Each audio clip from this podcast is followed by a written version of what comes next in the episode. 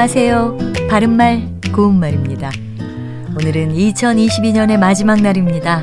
지난 1년간 힘들고 괴로웠던 기억은 모두 다 날려버리시고요. 새로운 각오로 새해 시작하시면 좋겠습니다.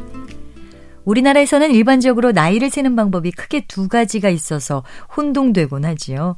일상생활에서는 1월에 태어났든 12월에 태어났든 관계없이 태어난 해를 1년으로 쳐서 나이를 말합니다. 이 경우에 한국 나이로 몇 살이라고 말하곤 하는데 세는 나이가 바로 이런 나이를 가리키는 것이고요.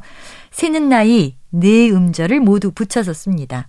세는 나이는 동아시아 문화권에서 주로 썼지만 지금은 우리나라에서만 있는 나이 계산법이라고 합니다.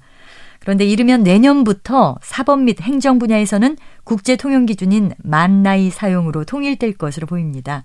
만 나이는 생일이 지났는지 안 지났는지에 따라서 나이가 달라지죠.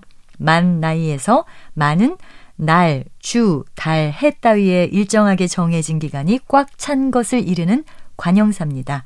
만 나이는 한 단어가 아니기 때문에 만과 나이를 띄어서 쓰도록 돼 있고요. 앞으로 만 나이로 통일이 되면 혼란스러웠던 것이 많이 해소되지 않을까 기대해 봅니다.